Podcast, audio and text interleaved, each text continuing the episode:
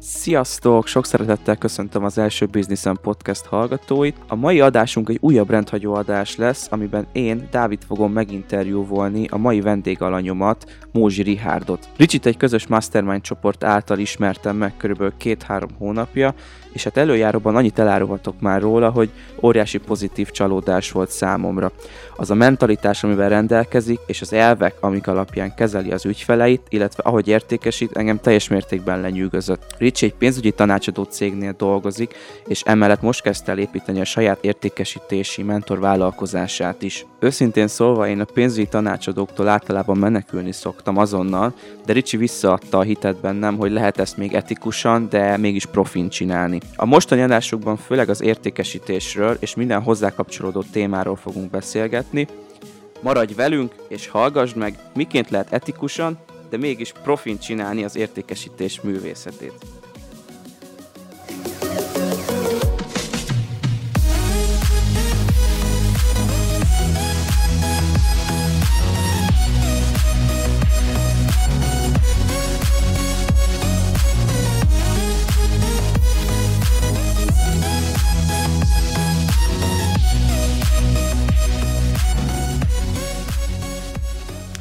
Szia Ricsi, üdvözöllek a podcastünkben. Szia Dávid, köszönöm szépen a meghívást, üdvözlöm a hallgatókat. Szerintem vágjunk is egyből a közepébe bele. Ugye a mai nap fő témája az az értékesítés lesz, illetve én szeretném, hogy a saját vállalkozásodról és magáról az értékesítési témakörről beszéljünk majd.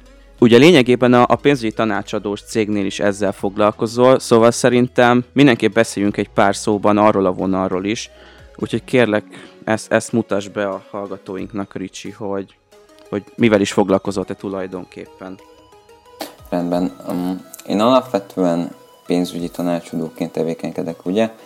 Mi pedig pontosabban pénzügyi közvetítőként, tehát nem biztosítási ügynökként vagy alapvetően személyi bankárként, hanem gyakorlatilag nekem annyi a feladatom, hogy felmérek egy pénzügyi igényt egy adott személynek, és gyakorlatilag megoldásokat kínálok neki. Ami azt jelenti, hogy nem saját termékeket viszek el, hanem a pénzpiacon a partnereink közül megfelelhető termékeket, és azokat tudom nekik kínálni. Én három lépésben dolgozom, ami úgy néz ki, hogy első körben ugye felveszem az ügyféllel a kapcsolatot, a potenciális ügyféljelöltel a kapcsolatot, elhívom egy pénzügyi beszélgetésre, egy igényfelmérésre, ahol megnézem azt, hogy mégis milyen pénzügyi igényekben tudok én neki segíteni, miben lehetek az ő szolgálatára. Ha van olyan felmerülő igény, amivel alapvetően hasznára tudok lenni, amiben hasznára tudok lenni, én egy pénzügyi tervezetet adok át neki, kvázi egy tanácsadást végzünk el. Így gyakorlatilag a felmért igényekre olyan megoldásokat kínálok, amelyek tényleg tudnak számára segíteni, és a harmadik kör pedig ugye a szervészszolgáltatásból áll, ami úgy néz ki, hogy gyakorlatilag ameddig az ügyfél igénylése, ameddig él a szerződés, addig tartjuk a kapcsolatot. És itt jön képbe az, hogy mi az, ami miatt alapvetően a pénzügyi tanácsadókat Magyarországon elítélik, meg miért is egy szitok szó. Véleményem szerint azért, mert az igényfelmérésre felmé- ugye az igényfelmérésre megnézik, hogy milyen igények vannak, de nem feltétlen mindenki azokat a megoldásokat kínálja az ügyfélnek, ami ténylegesen megoldás jelenthetne számára. Sajnos nem sajnos ezt nem tudja a magyar piac szűrni teljes mértékben, hiszen vegyünk egy, egy olyan céget, ahol mondjuk 2-3 vagy akár 4000 fős a, a munkatársi szem, nem lehet 100%-ban szűrni hogy ki etikus és ki nem. Értelemszerűen ez az évek során kiderül, de azonnal erre így nem lehet rávilágítani. És éppen ezért lehet az, hogy Magyarországon elítélik úgymond a pénzügyi tanácsadókat, és ezért abszolút nem is, nem is haragszok egyébként, meg nem is, nem is vagyok negatív véleménnyel az ilyen emberekről, azért, mert olyan tapasztalatuk volt, amivel gyakorlatilag megvan alapozva az, hogy miért tudják ezt mondani. Ö, igen, ugye én is a felkonfba ezt mondtam is, hogy amikor meghallottam, hogy te ilyen pénzügyi tanácsadásra is foglalkozol, nekem is egyből ezek a rossz gondolatok, meg rossz tapasztalatok jutottak eszembe, és ehhez képest meg egy teljesen más embert kaptam, mint amire számítottam, abszolút pozitív értékben. Ami még ezzel a témakörrel kapcsolatban érdekelne, hogy ö, téged szoktak megkeresni az emberek, vagy, vagy te is szoktál megkeresni embereket, vagy ez, ez hogy működik? Uh-huh. Az évek során kialakult értelemszerűen az, miután úgymond jó hírnevet tudtam szerezni a pénzpiacon, hogy az ügyfelek megkeresnek, de mi ajánlásuk útján dolgozunk, ugye, amit én a legtöbb vállalkozásnak is tudok javasolni, hiszen egy ajánlásban ugye van referencia. Egy olyan személy adja meg egy másik személynek mondjuk az elérhetőségét, akivel én ténylegesen úgy tudok beszélni, hogy tudtam valakinek segíteni, az pedig számomra egy referencia, és azért ajánlom be, hogy nézzük meg, hogy számára vajon tudok-e ugyanolyan megoldásokat kínálni, mint az adott ajánló személynek. És mi így dolgozunk, én legalábbis így szoktam dolgozni ajánlások alapján, hiszen számomra ez egy nagyon-nagyon működő rendszer. Ugye hivatalosan én 2016. április 11-e óta vagyok a pénzpiacon, azt lehet mondani, meg azt látom, hogy az elmúlt négy évem azt mondatja velem, hogy abszolút működik. Ami engem egyből megfogott benned, az az volt, hogy, hogy egyből éreztem azt, hogy nagyon erős alapelveid vannak, és ezt szerintem az értékesítés folyamán is, is folyamatosan gyakorlod, hogy, hogy tényleg win-win szituációkat szeretnél kialakítani az ügyfeleiddel. Tudsz erről mondani pár ilyen alapelvet, a, amik alapján dolgozol? Igen, köszönöm a kérdést. Az egyik alapelvem az az, hogy ne adj el olyat, amit te nem vennél meg. Ezt nekem édesapám tanította, és azt tudom mondani az ő szavét idézve, fiam, ne adj el olyat, amit te ne vennél meg, mert szarul fogsz kijönni belőle. Hiszen hogyan tudok én hitelesen eladni valamit, ami, amivel vagy nem rendelkezem, vagy nem hiszek abban a termékben, vagy úgy gondolom, hogy ez amúgy nem vinni előre az én életemet, akár vagy a másik személynek az életét. Én úgy gondolom, hogy a win-win szituáció az értékesítésben az az, hogyha megnézem, hogy az adott ügyfélnek milyen igénye van, és arra a konkrét igényre viszek egy, egy megoldást, hogy milyen szükségletei és milyen vágyai vannak. És hogyha megtudom azt, hogy mégis milyen szükségletei vannak, akkor én arra tudok kínálni egy megoldást. Ha nem tudok kínálni, akkor értelemszerűen tovább irányítom egy olyan személyhez, aki tud megoldást kínálni, mert az a helyzet, hogy ezt nagyon sokan elrontják, hiszen úgy vannak vele, hogy hát ők mindent meg tudnak oldani, aztán nem feltétlenül azt a megoldást adják oda az ügyfel számára, ami, ami neki megfelelő, és éppen ezért egy, egy, ugye egy negatív vélemény fog kialakulni az évek során.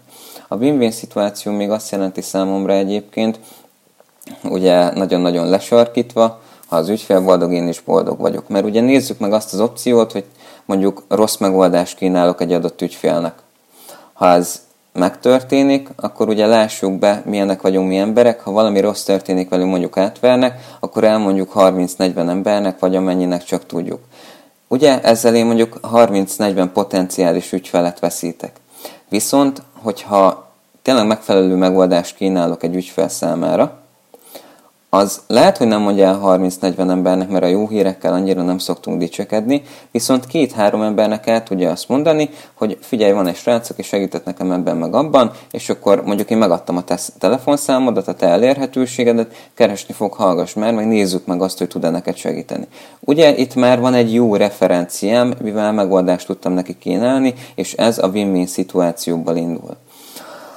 A második alapelvem az pedig az őszintesség, mivel úgy gondolom, hogy csak akkor lehet igazán objektíven dönteni valamilyen termék vagy szolgáltatás mellett, ha annak nem csak az előnyeit, hanem a hátrányait is tudod.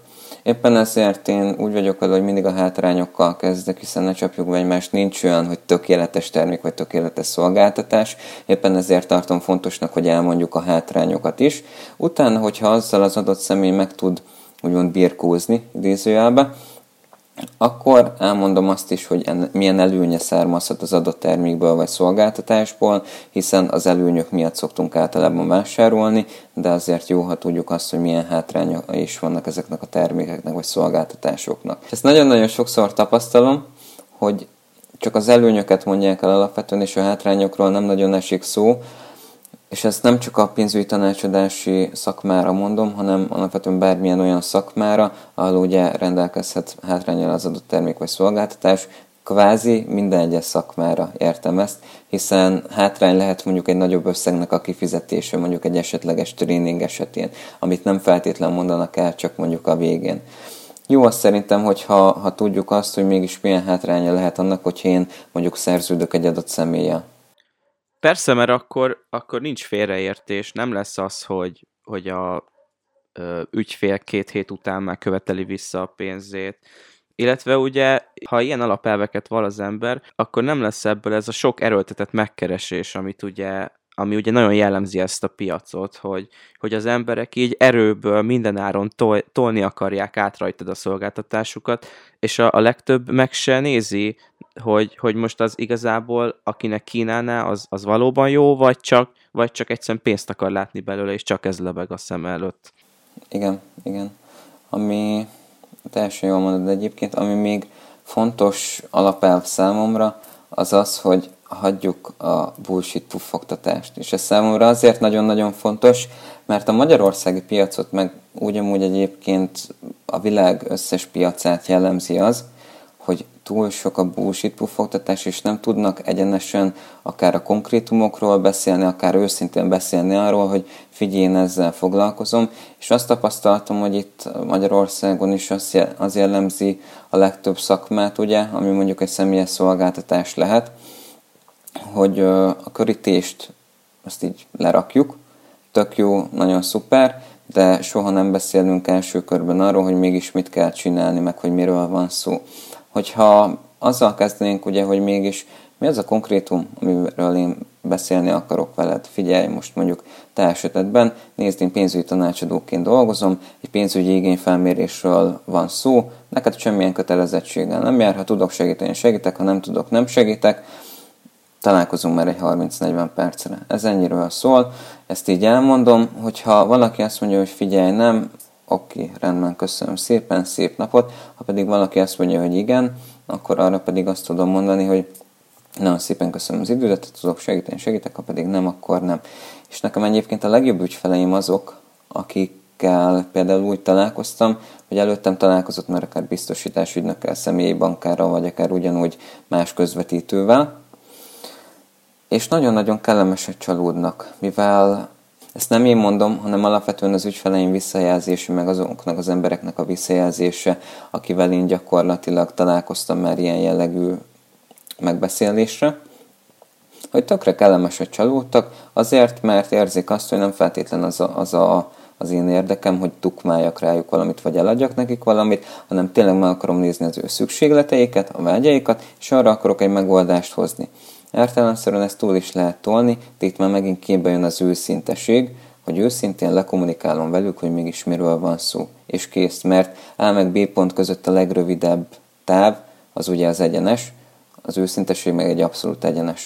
Igen, meg ugye még adás előtt erről meséltél is egy jó példát nekem, hogy volt olyan ügyfeled, aki, akinek nem tudtál segíteni, viszont ajánlottál egy másik embert, aki meg tudott, és utána cserébe ő is hozott neked ügyfélt. Tehát, tehát, hogy tényleg ez, amit mondasz, hogy ha, ha őszinte vagy, segíteni akarsz, és keresed ezeket a win-win szituációkat, akkor hosszú távon sokkal jobban jársz, mintha csak a saját érdekeidet néznéd, és mindig csak előre, előre, pénz, pénz. Jó, hát szerintem ezt a pénzügyes ö, témakört, ezt, ezt jól kibeszéltük. Ugye te több céggel is együtt dolgozol, illetve most már elkezdted építeni a saját mentorprogramodat is. Ennek kapcsán kérdezném, hogy te honnan tanultad, vagy tanulod az értékesítést, nyilván ugye a, a személyes tapasztalatokon kívül. Esetleg csináltál képzéseket, könyveket olvastál, vagy vannak mentoraid. Uh-huh ez érdekelne engem, mert, mert ezekben én is nagyon ö, egyrészt hiszek, uh-huh. meg, meg folyamatosan keresem is ezeket a lehetőségeket. Igen, én uh, akkor itt most két dologról fogok beszélni, ugye az egyik a, a mentorok, a másik pedig az önfejlesztés, gyakorlatilag a könyvek, videó és hanganyagok. Kezdeném a mentorokkal, nekem az értékesítési mentorom, az, őt Szőke Robertnek hívják, én azt mondom, hogy Magyarországon, sőt Európában ő a legnagyobb mentor az üzleti bizalomépítés szempontjából, és ugye maga az értékesítés az üzleti bizalomépítésről szól. A második mentorom pedig, a másik mentorom, őt Tusnádi Rolandnak hívják, ő pedig a, a coaching, a, a sales training vállalkozásom építésében segít. Ő is gyakorlatilag ugyanúgy mentorál. Én azt gondolom, nekem az a személyes véleményem a mentorokról, hogy ők abban segítenek, hogy egy megszül, megszűrt, gyakorlatban kipróbált tudást adnak át neked, mégpedig ezt úgy tudták megszűrni, hogy ők elkövették azokat a hibákat, amiket valószínűleg én is elkövetnék, hogyha nem dolgoznék együtt mentorokkal. Kvázi, amikor valakinek te kifizetsz egy mentori díjat, azért, hogy segítsen neked, te az ő hibáit fizetett ki, amiket már ugye elkövetett, tanult belőle, és tudja, hogy hogyan működik az az adott dolog. Illetve én személyesen felmerem azt vállalni, hogy nekem szükségem van arra, hogy valaki mentoráljon egyfolytában, hiszen látom azt, hogy van valaki előttem. Éppen ezért azt tudom mindenkinek javasolni, hogy tényleg fogadjon saját magának mentort, aki az adott területen dolgozik, akár értékesítésben, akár mondjuk hálózatépítésben, vagy, bár, vagy akár marketingben, hiszen azzal nagyon-nagyon sok időt és energiát spórolhat meg saját magának. Én úgy gondolom, hogy ugye érté- benne vagyok az értékesítésben mondjuk egy 4-5 éve. Ha nem lennének mentoraim, akkor én nem, nem tartanék itt, és nem járnék itt, ami számomra azért fontos, és azért merem azt felvállalni, hogy nekem szükségem van mentorokra, mivel úgy gondolom, hogy a, a mentorok számomra időt és energiát spórolnak meg, és ugye ezáltal nagyon sok pénzt. Hiszen az ő hibáikból tanulva, amiket, amiket ők kiküszöböltek már, nekem átadják azt a tudást, ami működik, és ez azért nagyon fontos számomra, mert most nem tartanék 5-4-5 éves távlatban, akár tudásban, tapasztalatban, mm, ahol mondjuk most tartok hanem mondjuk 3-4 évet megspóroltak nekem ezzel, és gyakorlatilag el tudtam érni egy olyan teljesítményt, amivel mondjuk egyéni értékesítés szempontjából saját kategóriámban az országos igazgatóságon belül a 2019-es évben mondjuk a, a legjobb egyéni értékesítő tudtam lenni. Ezt nem tudtam volna véghez vinni, hogyha nekem például akkor nincs Szőke Robert, mint mentor, és nem mentorált volna, hiszen mondjuk már az első hónapban olyan dolgokat adott át nekem, amivel a saját egyéni rekordomat meg tudtam dönteni. És ennyire fontos szerintem a mentoroknak, és ennyire nélkülözhetetlen a mentoroknak a támogatása és a jelenléte. Igen, nekem ehhez két hozzáfűzni való van lenne, hogy az egyik az, hogy ugye most nagyon menő lett ez a mentorálás, rengeteg life coaching uh-huh. van. Igen. És ugye egy kicsit ez a mentor szó, ez a mentorálás, én úgy érzem, hogy itt Magyarországon elcsépelt lett, pedig ez egy hihetetlenül fontos dolog, csak meg kell találni a, a megfelelő szemét, aki, aki tényleg tud mentorálni, és, és aki tényleg előtted jár, és amit te is mondtál, hogy rengeteg hibát és időt meg tud neked úgymond spórolni. Nekem ilyen az egyik mentorom a, a Sándor Adrián, ugye a Business uh-huh. Boys-os. Én vele úgy ismerkedtem meg, hogy elkezdtem hallgatni az adás, adásaikat, és, és teljes mértékben tudtam azonosulni, mikor még nem is volt szó mentorálásra az Adriánnal. Ő is uh-huh. marketinges, e-com vonal, önfejlesztés, stb. Tehát, hogy kicsit úgy éreztem, hogy olyan vagyok, mint ő, csak fiatalabb verzióban. és amikor mondta, hogy így elkezd ilyen mentorálással foglalkozni, egyből az jutott eszembe, hogy hát erre tuti jelentkeznem kell, mert mert önmagamat láttam benne 8 évvel később. És, uh-huh. és ugye azóta is együtt dolgozunk, és hát az elmúlt fél évben rengeteget fejlődtem, most mind mindsetileg, mind bevételben is, hát most már szinte a fél éves állapotomhoz képest mondhatni, hogy megdupláztam a bevételemet, és, uh-huh. és ez nagyon sokban köszönhető neki is, hogy, hogy rengeteg tapasztalatot és tudást adott át az elmúlt fél évben, úgyhogy innen is köszönöm neki. úgyhogy igen, a, a, a mentorok azok nagyon jó do- dolog, csak, csak meg kell találni azt a mentort, aki, aki neked tényleg tud segíteni. Igen, a mentoroknak ugye tehát ugye van is egy könyv, az a címe, hogy gyorsítósáv, meg ugye mondjuk Görög Ádámnak is van egy, van egy ilyen mentorprogramja, igen, igen. ha hívhatom mentorprogramnak, a gyorsítósáv.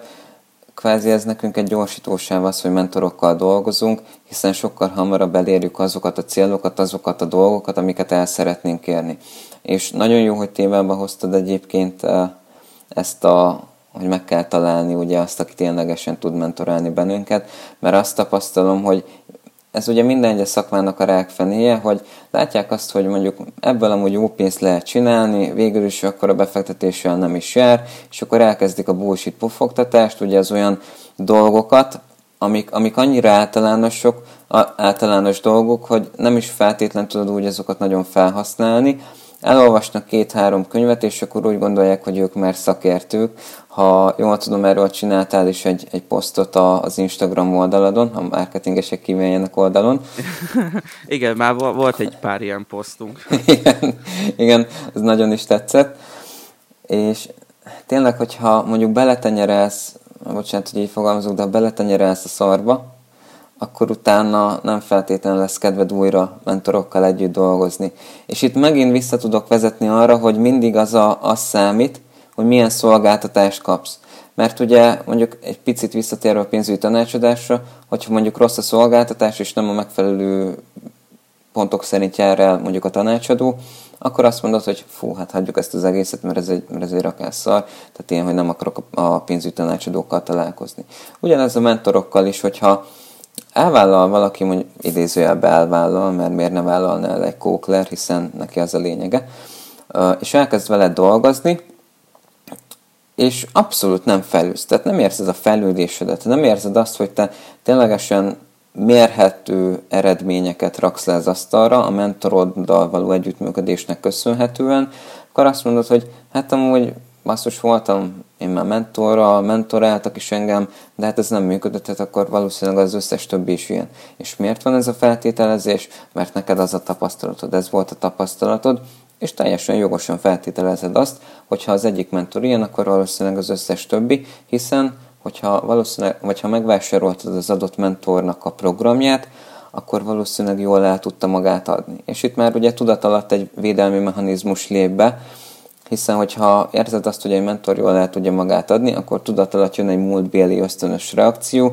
egy múltbéli érzés, tapasztalat, hogy ú, várjál, én ezzel már megjártam, akkor, akkor itt lehet, hogy körbe kéne szaglászni, és nem feltétlenül kéne ezzel együtt dolgozni, mert mi van, ha olyan, mint mondjuk a másik volt, aki ugye teljesen leépítette a mentori szakmát az én szememben. Igen, abszolút. Ez megvan például a marketingeseknél is. Hát ugye a, például a Mastermind csoportban is szoktad látni, amikor néha így küldök be. Igen. Legutóbb is jött egy, igen, igen, igen. jött egy ügyfél, hogy egy pár hónapja nem tudtuk elvállalni, mert annyi munka volt, és két-három hónap után is jött vissza hozzánk, hogy Léci, ha most van helyetek, akkor segítsetek már, mert egyszerűen azóta, azóta voltam másik két marketingesnél, de mind a kettő pont az ellenkezőjét csinálta, vagy semmit nem csinált, amit, amit kellett volna.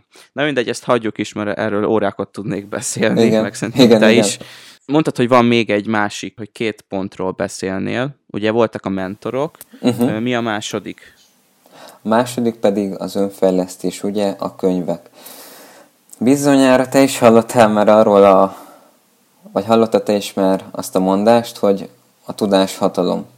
Na hát véleményem Igen. szerint ez, ezt egy kicsit, máshogy kellene megfogalmazni, mert az alkalmazott tudás a hatalom, hiszen rendelkezhetsz te akkor a tudással, hogy bárkit le tudsz körözni az adott területen, az adott szakmában, ha csak a fejedben van az a tudás, és nem alkalmazott kvázi, nem csinálsz belőle pénzt, nem raksz le eredményeket abból a tudásból, akkor mind az egész nem ér semmit gyakorlatilag.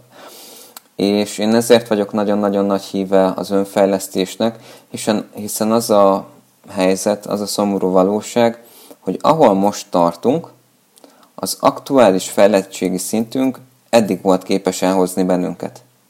És van is egy angol mondás, ugye az, hogy What got you here won't take you there. Ami elhozott eddig, nem fog eljutatni addig, ahol el szeretnél jutni, és ez egy, egy örökérvényű törvény lesz, ugyanúgy az önfejlesztés területén is.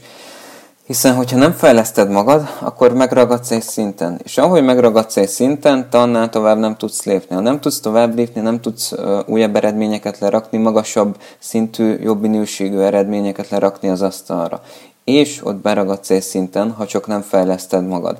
Ugyanez gyakorlatilag akár, mondjuk, hogyha ha jól tudom, te szoktál járni edzeni, ugye? Igen, igen. Uh-huh. Tehát ugyanez van például az edzéssel is. Az izmok ugye akkor fejlődnek, hogyha edzel, ez örökérvényű törvény lesz szintén, hogy a súlyokat emelgetsz, hiszen bejön ott a, a, az agyadba egy olyan program, hogy az aktuális testalkatod nem bírja el azokat a súlyokat emelni, nem bírja el hosszabb távlatban azokat a súlyokat, amiket mondjuk dolgozol. Éppen ezért az agyad fejlődésre készteti az izmaidat. Éppen ezért növek, növekednek az izmok, ugye, amikor edzeni jársz. Viszont, hogyha egy idő után abba hagyod, akkor úgy van vele az agyad, hogy jó, hát amúgy most már nincs szükség ekkora izomtömegre, és idézőjelbe elkezdesz leépülni. Éppen ezért van az, hogy az önfejlesztés az egy folyamatos dolog, és ezért is van a mondás, hogy a jó pap is holtig tanul, hiszen ahogy meg, megáll a, a fejlődéssel, megáll az önfejlesztéssel, megragad azon a szinten, ráadásul, hogyha nem is alkalmazza azt a tudást, ugyanúgy porosodik, mint akár egy polc, amit nem törölgesz le mondjuk heti szinten és belepi a por, berosdásodsz, és nem fogod tudni egy idő után már azt a tudást sem alkalmazni, amivel te rendelkezel. Igen. Ugye én ezt az egyetemen például tapasztalom is, hogy volt olyan több szaktársam is, akik végigtolták úgy az egyetemet, hogy mindig három, hát négyes, ötös jegyeik voltak, mindig ott voltak az összes órán. Uh-huh. Most én ennek pont az ellentéte voltam, én nem tagadom, a, most fogok uh-huh. majd végezni kereskedem marketing szakon. Én igazából már a uh-huh. második, harmadik fél évtől rájöttem, hogy ebből én nem leszek soha ö, jó, jó marketinges, meg gazdag, úgyhogy igazából átállítottam magamat egy olyan programra, hogy az egyetemben minimális energiát tegyek, viszont mellette ugye elkezdtem rengeteg ilyen uh-huh. önfejlesztő marketinges anyagokat nézni interneten, és elkezdtem ugye ezt is dolgozni. És nagyon érdekes volt, múltkor, ez egy pár hónapja volt, mikor még lehetett járkálni ide-oda, csoporttársammal mentem a metrón, és mondta, hogy hát olyan rossz, mert hogy most van egy ilyen projektmunka, ahol egy, hát lényegében egy projektet kell a nulláról felépíteni, marketingestől, mindenestől, és mondta, hogy ötlete sincs, hogy hogy kezdjen neki, uh-huh. és, és, és a tanár, ki volt akadva a tanára, hogy ő ezt, ő ezt, nem, ezt nem tudja, mert, mert honnan tudná, és a tanár meg nem mondta el rendesen. És tök jó érzés volt, hogy nekem meg így kisújból jött, egyből jöttek az ötletek, hogy hogy kéne csinálni, mint kéne, stb. És nagyon meg is látszódik, mert azt beszéltük pont a két csajszival, akivel egy csoportban vagyok, hogy amíg nekünk már van 80 oldalnyi anyagunk, és szinte kész vagyunk, addig a többieknek ilyen 30-40 van, mert egyszerűen nem tudnak többet írni, mert nincs gyakorlatban bennük az, hogy hogy kéne csinálni. Úgyhogy csak visszakanyarintva a témára, tényleg lehet neked bármilyen tudásod, ha azt nem tudod gyakorlatba ültetni, akkor, akkor szart sem érsz vele. Igen, a másik nagyon nagy probléma, amiben sokan beleszaladnak, tehát ugye van az a szituáció, amikor átesel a ló másik oldalára, hogy tolják magukba a tömérdek információt, de nem Igen. alkalmazzák. Ugye akkor nem érnek vele semmit. Viszont van az az oldal is, ugye, nem, nem alkalmaznak semmit, és ennek megvan egyébként a, a tudományos háttere is, mert hogyha te mondjuk elolvasol egy könyvet, két, vegyünk egy kéthetes intervall, időintervallumot, elolvasol egy könyvet, két hét után a 10%-ára fogsz emlékezni. Hogyha elolvasod és jegyzeteled, akkor körülbelül egy ilyen 25-30%-a megmarad. Ha elolvasod, jegyzeteled és alkalmazod, akkor már körülbelül 80-85%-a megmarad és tudod alkalmazni, felhasználni, de hogyha elolvasod, jegyzeteled, alkalmazod és még tanítod is, akkor körülbelül 90-99%-a megmarad, és azért redukálódik mindig egy, egy kis része, mert időközben rájössz, hogy az amúgy az a rész annyira nem is volt szükséges, és azt így elfelejted, de hogyha kell, akkor elő tudod hozni alapvetően az elmédből. És éppen ezért nagyon fontos szerintem az, én például úgy szoktam személyesen a, mondjuk akár az értékesítési skripteket megírni, hogyha olyan témakörről van szó, hogy utána járok, jegyzete, kijegyzetelem, alkalmazom, tehát ugye itthon elpróbálom saját magamnak, és utána úgy csinálok, mint hogy én valakinek át akarnám adni ezt a tudást, és meg akarnám tanítani, tehát kvázi tartok itt a, a négy falnak egy előadást, de hihetetlen mértékben megmarad Igen, az a tudás. ez nagyon jó. Ezt a... Én ezzel először a Görög Ádámnak az egyik anyagába találkoztam. Pont erről beszélt, erről a produktív halogatásról, amikor olvasol könyveket, de nem csinálsz vele semmit. Elolvasod, elrakod a fiókba, kész. Igen és, és ő is rengeteg készséget így tanult meg, hogy mondjuk fogott egy hónapot, azt mondta, hogy jó, én most jobb értékesítő akarok lenni, megkereste a legjobb 6 vagy 8 értékesítői könyvet, azt kiolvasta, kijegyzetelte, uh-huh. és utána abból készített egy tananyagot, mint hogyha ő egy tanár lett volna, és, és, és így, amit te is mondtál, be tudta építeni a, az életébe, és tudta alkalmazni, és nem csak elolvasta, aztán hello, két nap múlva meg már nem, nem volt meg neki. És vannak ö, konkrét könyvek, amiket te tudnál ajánlani, amire azt mondod, hogy fú, ezt, ezt mindenképp el kell olvasni? Igen, igen. Van egy pár ilyen könyv egyébként, amiket most így, amik hirtelen most így eszembe jutnak. Nekem például az első ilyen könyv Brian tracy volt az eladás pszichológiája, az szerintem egy nagyon-nagyon durván alapmű. Frank Bedgertől az üzletkötés iskolája és az üzletkötés a gyakorlatban. Mm, Dale Carnegie-tól volt, ugye, tehát ez egy, szerintem mindenki ismeri, aki gyakorlatilag valaha foglalkozott kommunikáció vagy értékesítéssel, az a hogyan szerezünk barátokat és befolyásoljuk az embereket. Carmine Gallótól például a storytelling, Jordan Belforttól pedig a Wall Street farkasának értékesítési módszere, de hogyha egyetlen egy könyvet kellene javasolni, itt ezekből a palettákból, akkor én a mentoromnak a könyvét javasolnám, Szőke Robertnek az Üzleti Bizalomépítés című könyvét, és a mágikus szavak és mondatok, amelyek eladnak, mert ez, tehát az a könyv arra készült, hogy csak gyakorlati tudás legyen benne, és abszolút, de abszolút elolvasod, használd és kész. Annak könyvnek ez a legnagyobb előnye. Jó, szuper, köszi Ricsi. Jó, akkor, akkor haladjunk tovább még van itt egy pár kérdés, amit én fölírtam magamnak, amiről szerintem mindenképp érdemes lenne beszélnünk. Valamennyire már érintettük a témát, de még szerintem ezt biztos, hogy jobban ki tudod fejteni. Szerinted mitől lesz valaki jó értékesítő? Mi kell ahhoz, hogy, hogy jól tudjon valaki értékesíteni? Most itt legyen szó a saját vállalkozásáról, vagy igazából bármiről.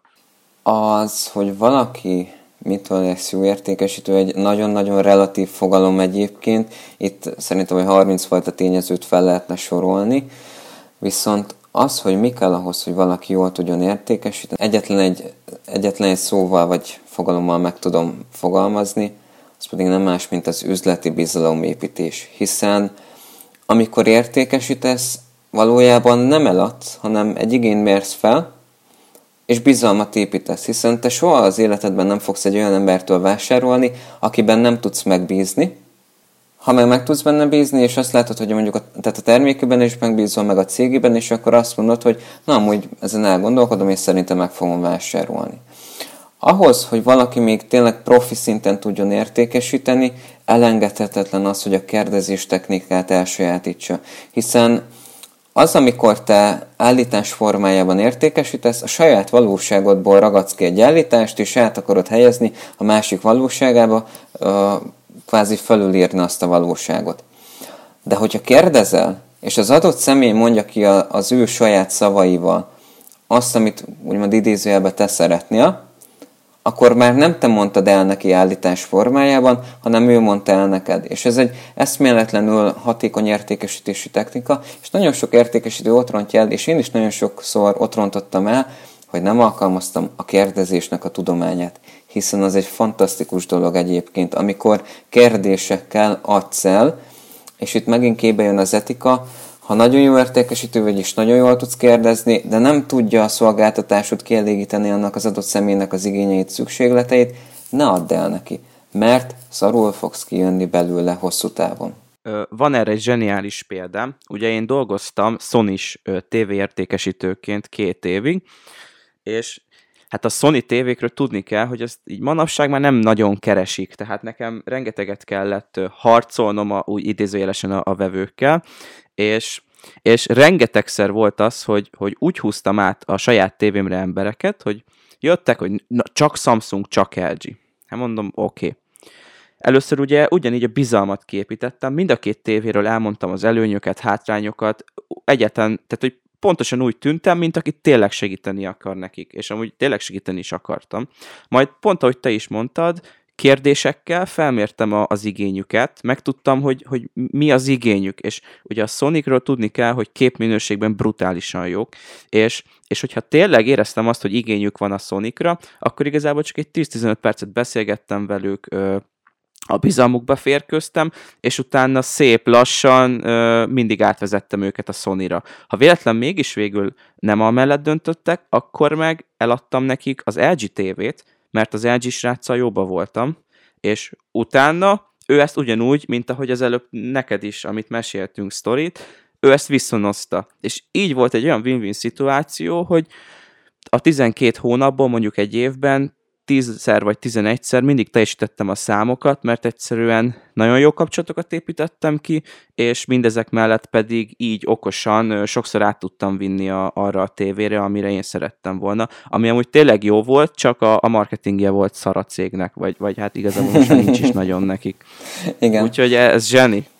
A bizalomépítésnek nagyon érdekes a folyamata, hiszen ugye mi impulzus, tehát az emberek impulzus vásárlók érzelmi alapon döntünk, és utána a döntésünket, az érzelmi alapon történt döntéseinket megmagyarázzuk logikus érvekkel, hogy miért volt jó, vagy miért volt rossz, de általában ugye azt magyarázzuk meg, hogy miért így döntöttünk, tehát miért volt jó a döntésünk.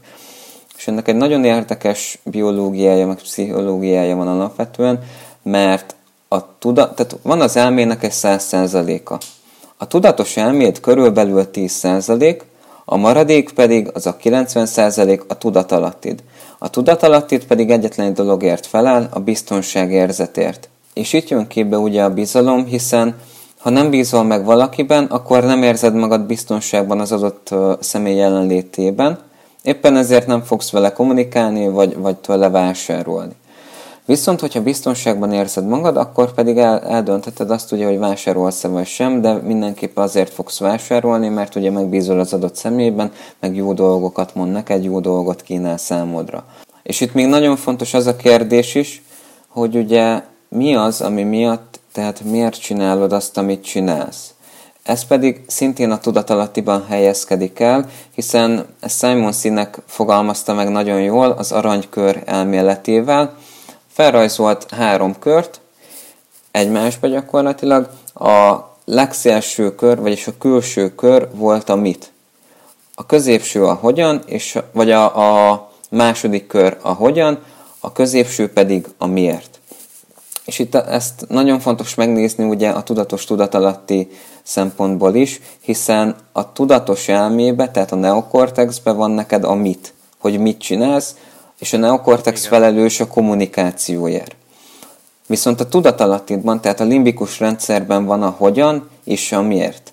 A hogyan még egy, majd, hogy nem egy ilyen átfedésben van egyébként, de a miért az, ami abszolút a tudatalattidban, tehát a limbikus rendszerben van. Éppen ezért szoktuk azt mondani, amikor megkérdezzük azt, hogy miért csinálod azt, amit csinálsz, elmondasz valamit, de nem feltétlenül érzed százszerzelékben, hogy te ténylegesen át tudtad adni. Vagy amikor megkérdezünk mondjuk egy, egy boldog házaspárt, és itt kiemelném, hogy boldog házaspárt, hogy miért szeretik egymást, vagy miért szereted a férjedet, vagy miért szereted a feleségedet, akkor azt fogják mondani, tehát elmondanak nagyon sok logikus érvet, de még mindig nem érzik, hogy százszerzelékban kifejezték volna magukat.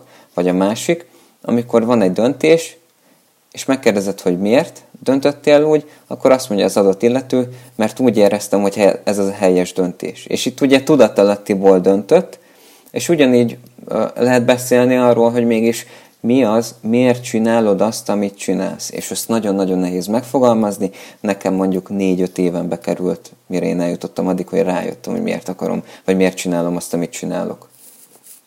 Igen, hát erről pont az adás előtt is beszélgettünk az uh-huh. én mhm. miértemről, és ugye pont arra jutottunk, hogy hogy száz százalékig nincs meg nekem se, és lehetne itt még sokkal mélyebben lefele menni. Uh-huh. Igen, igen. De ez a Simon színekes videó, ez ha jól tudom, fönt van Youtube-on még, még felirattal is, magyar felirattal, úgyhogy ezt érdemes, de angolul, angolul biztos, hogy fönt van, mert ez, ezt én már láttam Youtube-on, úgyhogy ezt majd, ha valaki érdekli, valakit érdekel, akkor majd nézze meg. Igen, meg a könyvformátumban is megvan ugye Simon Sinektől a Kezdj a mérted és a Találd meg a mérted című könyv.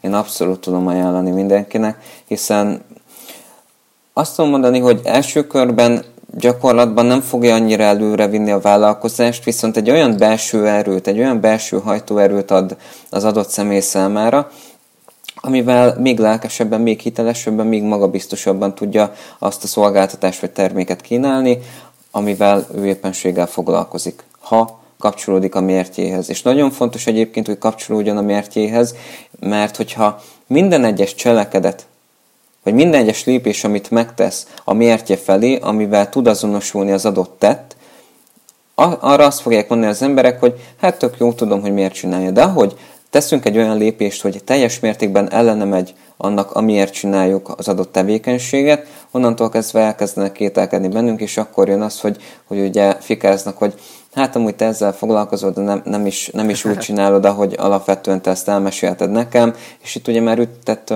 egy paradoxon jön létre, ami érted és a, a cselekedet, cselekedeteid között. Igen, e, ez, ez nagyon jó volt, amit mondtál, meg egyébként volt benne nekem is számomra is újdonság.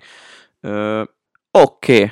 akkor beszéljünk kicsit a, a saját vállalkozásodról ugye már a közös mastermind csoport együttműködésünk során, vagy alatt kezdted el építeni ezt a saját vonalat is, ahol már most együtt dolgozol több emberrel, úgyhogy igazából érdekelne ez, hogy hogy, hogy épül föl, mit is csinálsz valójában, meg hogy mi, miért kezdtél ebbe bele. Engedd meg, hogy egy rövid történetet elmeséljek ezzel kapcsolatban. Ugye említettem már, hogy a tavalyi évben saját kategóriámban országos, az országos igazgatóságunkon belül a legjobb egyéni értékesítő lettem. És amikor, tehát tök jó volt ott állni a színpad előtt, amikor egy reflektorfény az arcodba vág, és gyakorlatilag mindenki téged tapsol. Abszolút egy, egy olyan, olyan remek érzés volt, egy olyan kiváló érzés volt. Amire Ugye az ego.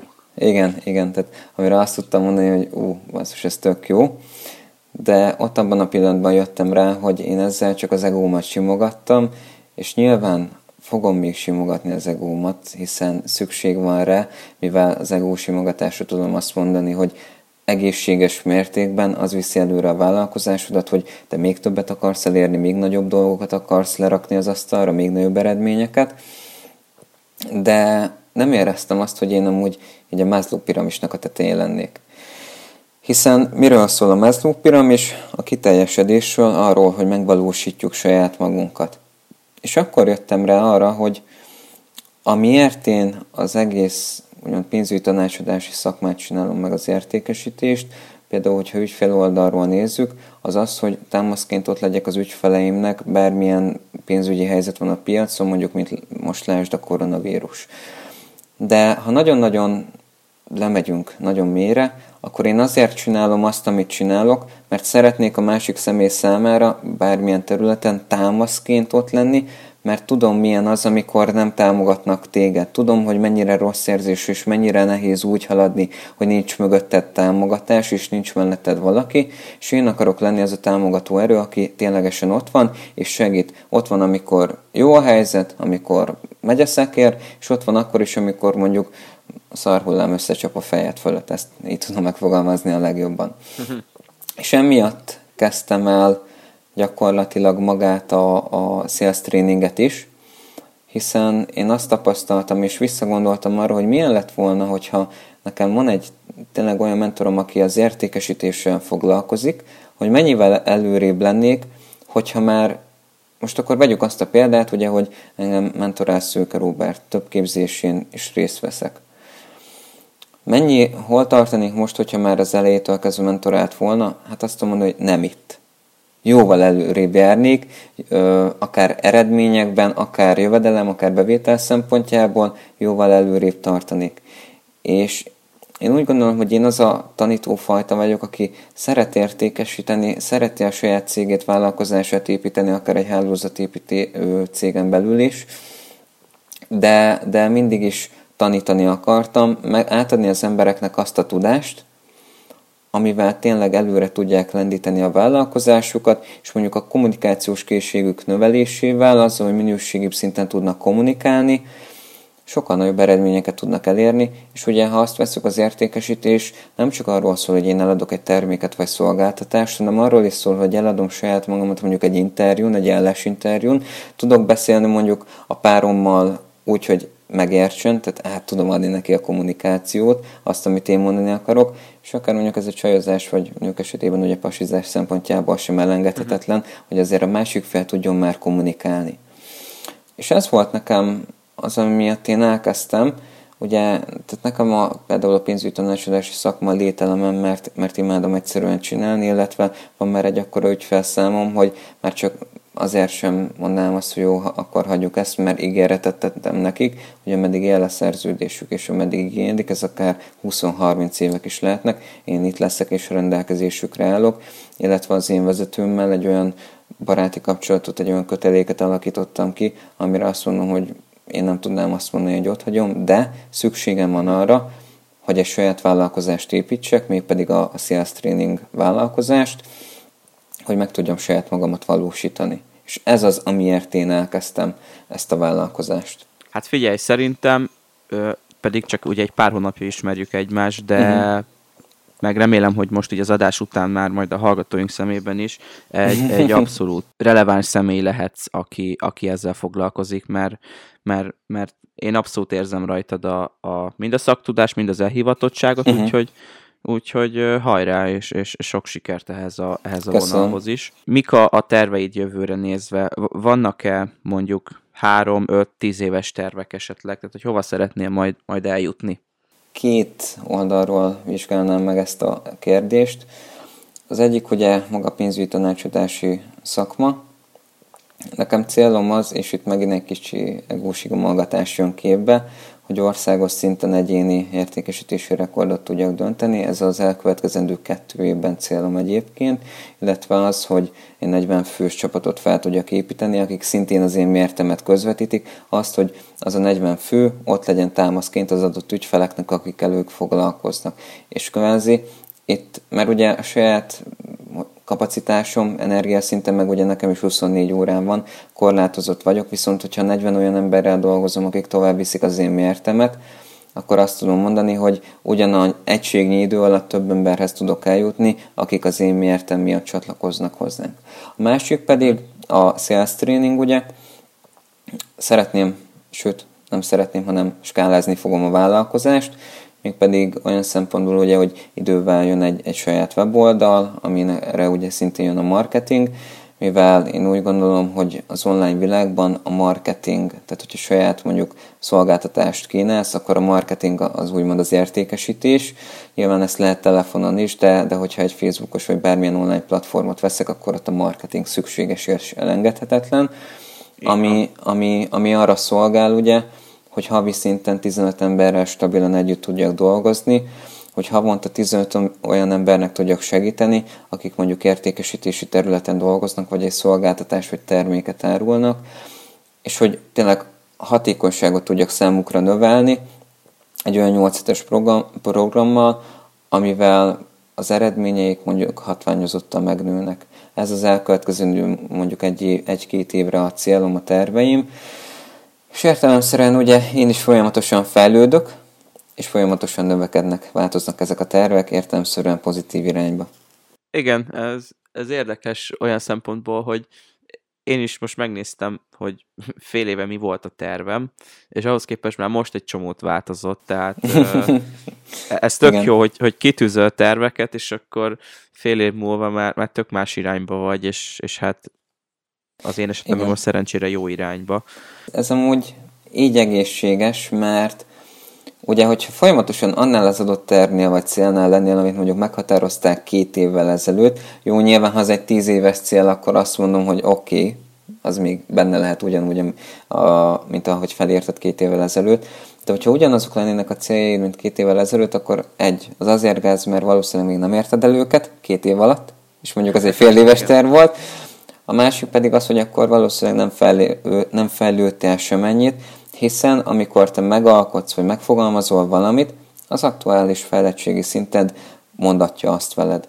Ha pedig fejlődsz, akkor értelemszerűen vagy minőségi oldalról közelíted meg, vagy mennyiségi oldalról. Ugye a mennyiségi oldal mit jelent? Egy magasabb bevétel, több ügyfelt elérni, stb. stb. A minőségi oldal pedig azt jelenti, hogy ott már azért beszélsz az érzelmi szintről is, hogy te mondjuk azzal, hogy skálázod a vállalkozásod, és mondjuk felpumpálod 30 millió forintra az éves árbevételedet, te azzal egy olyan érzést szeretnél megélni, hogy tényleg legyen időd a családodra, meg bárkire, akár a szeretteidre. Van egy téma, ami most nagyon foglalkoztat engem, ez az ilyen mindennapjaimnak az optimalizálása, hogy, hogy minél hatékonyabb lehessek egy nap folyamán. Hogy érdekelne, hogy te, te, te tervezel előre, ö, meg szoktad tervezni minden napjaidat, illetve ha, ha igen, akkor így hogy épül föl egy, egy napod, egy heted, esetleg egy hónapod? Engedd meg, hogy ezzel kapcsolatban egy rövid történetet elmeséljek.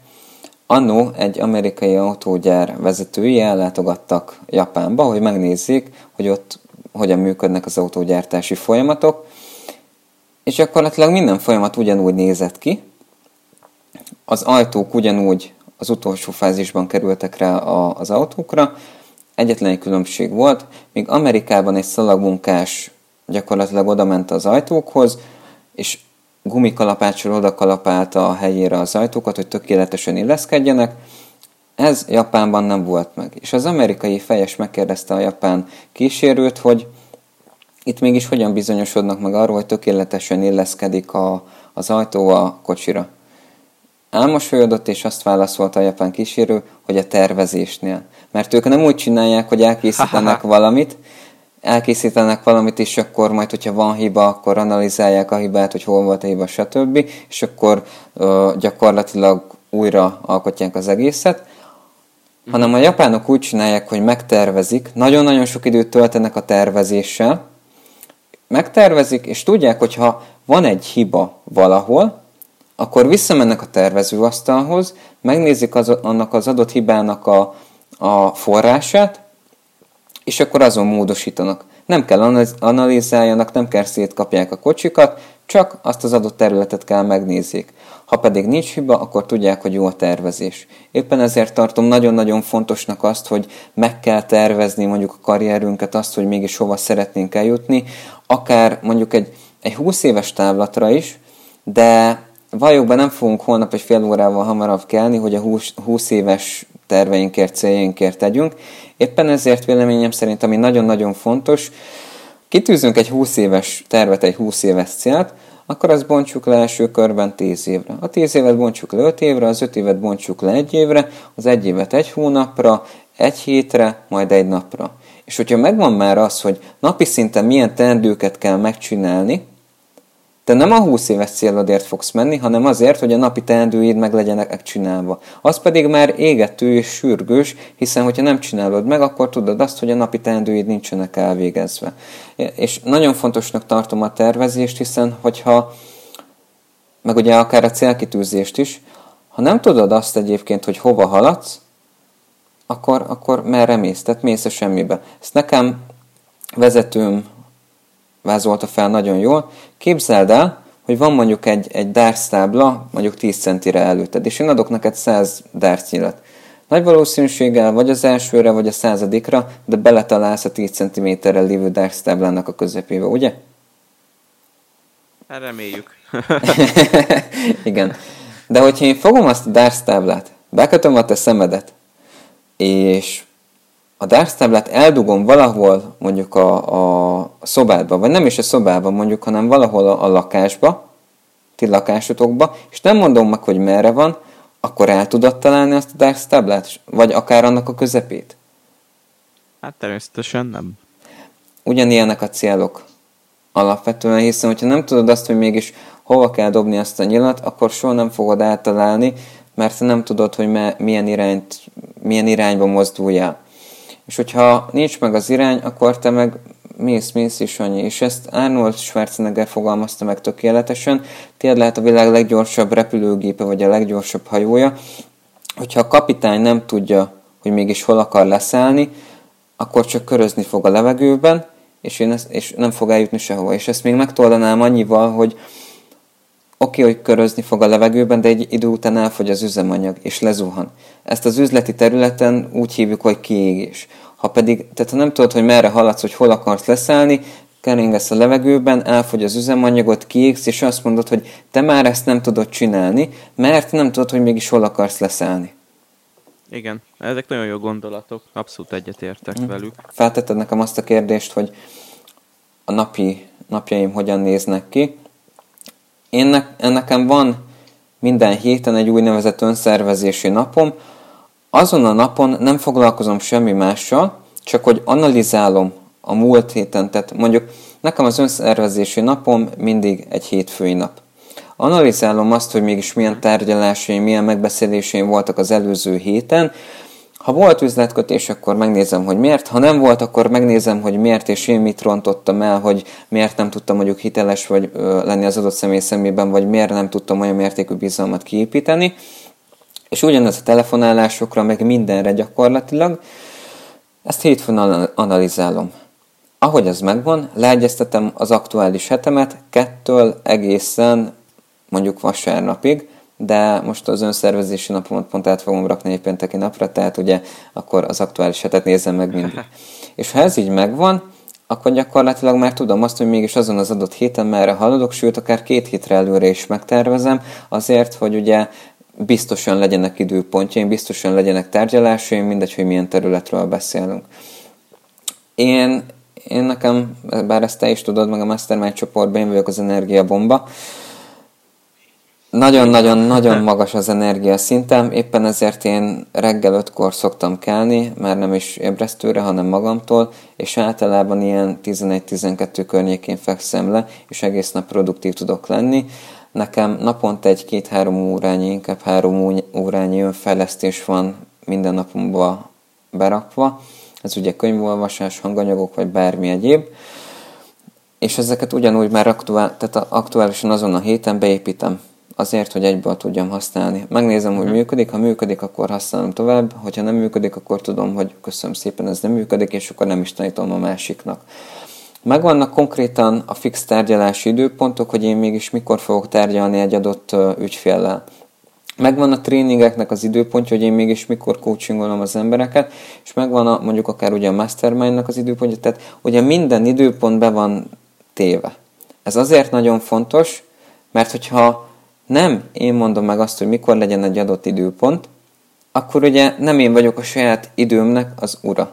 Nem én irányítom a saját időmet. Ha másnak hatalma van az én időm fölött, akkor gyakorlatilag ott az egész napomat nem én irányítom. És nagyon sokan ott rontják el egyébként mondjuk egy időpont egyeztetésnél, és itt bármiről legyen szó, hogy azt mondják, olyan rugalmas vagyok, bármikor ráérek, mert ugye kezdő vállalkozónak nem feltétlen van tele a, a naptára. Éppen ezért ugye már ott kezdetben az ügyfél irányítja ezt az adott szemét, én mindig a közös megállapodás híve vagyok, de nekem fix időpontjaim vannak, és én csak azokon az időpontokon vállalok mondjuk arra az adott témakörre embereket. Ha az a hét, azon a héten nem jó neki, akkor elmondom neki, hogy figyelj, jövő héten ugyanezek az időpontok vannak. Uh-huh.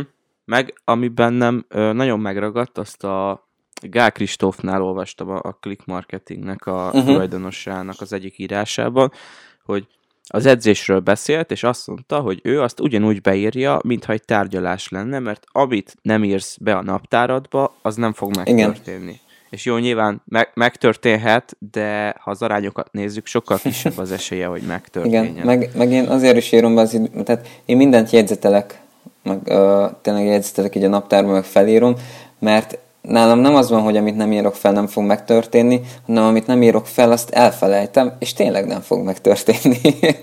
Igen. Igen, és, és egyébként ezekkel kapcsolatban, tehát így mondjuk az idő és energiamenedzsmenttel kapcsolatban két könyvet tudnék ajánlani.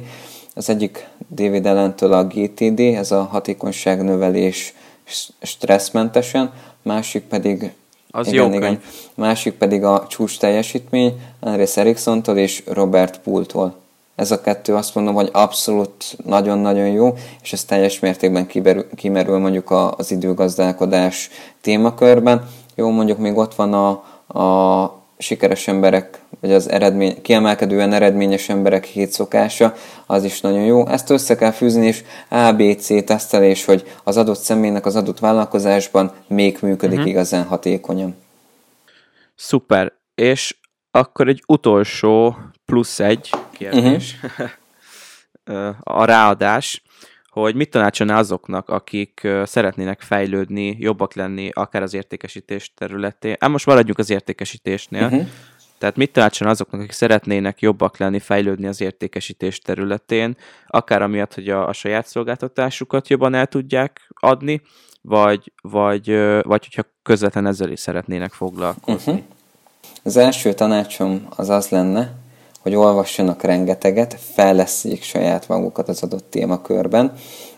hiszen ahol most tartanak, oda a jelenlegi tudásuk hozta el, és tovább nem tudja vinni őket, ezért ez elengedhetetlen, hogy fejleszték a tudásukat.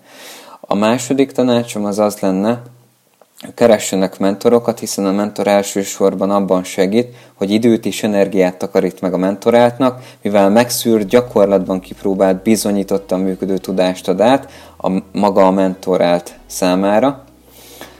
Egyeztessenek minél több értékesítési megbeszélés potenciális ügyfelekkel, hiszen a legjobban akkor fejlődnek, hogyha alapvetően azt a tudást, amit megtanultak, elsajátítottak, ugye gyakorlatban használják és alkalmazzák, mivel ugye, ahogy említettem, az alkalmazott tudás az, ami, amiből eredmények származnak.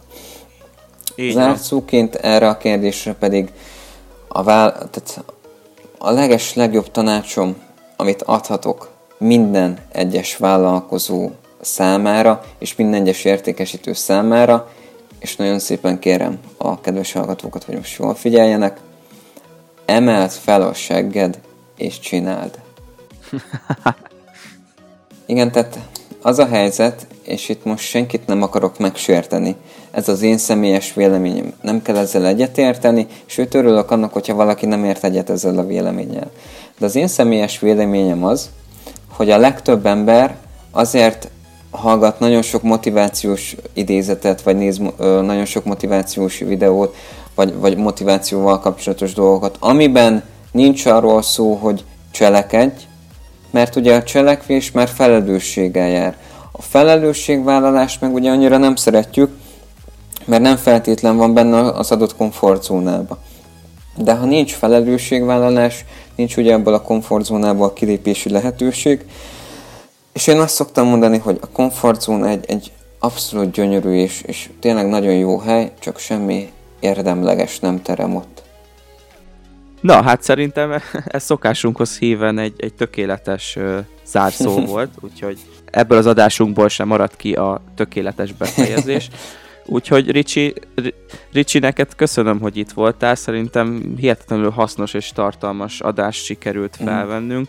Remélem, hogy majd a kedves hallgatóink is így fogják ezt gondolni. Úgyhogy szerintem, hogyha bármi kérdésük van hozzád kapcsolódóan, hogyha te is benne vagy, akkor, akkor nyugodtan vagy a zárt uh, csoportunkban majd, vagy akár Instagramon, Facebookon uh, kérdezzenek, és akkor, akkor te szívesen válaszolsz rá. Persze. Úgyhogy köszi még egyszer, hogy itt Köszönöm voltál. Köszönöm a meghívást. Kövessetek minket Instagramon, Facebookon, csatlakozzatok az első bizniszem belsős zárt csoportba. Úgyhogy ez volt a 14. adásunk. Mózsi Rihárdal és velem Neiszer Dáviddal. Sziasztok! Sziasztok!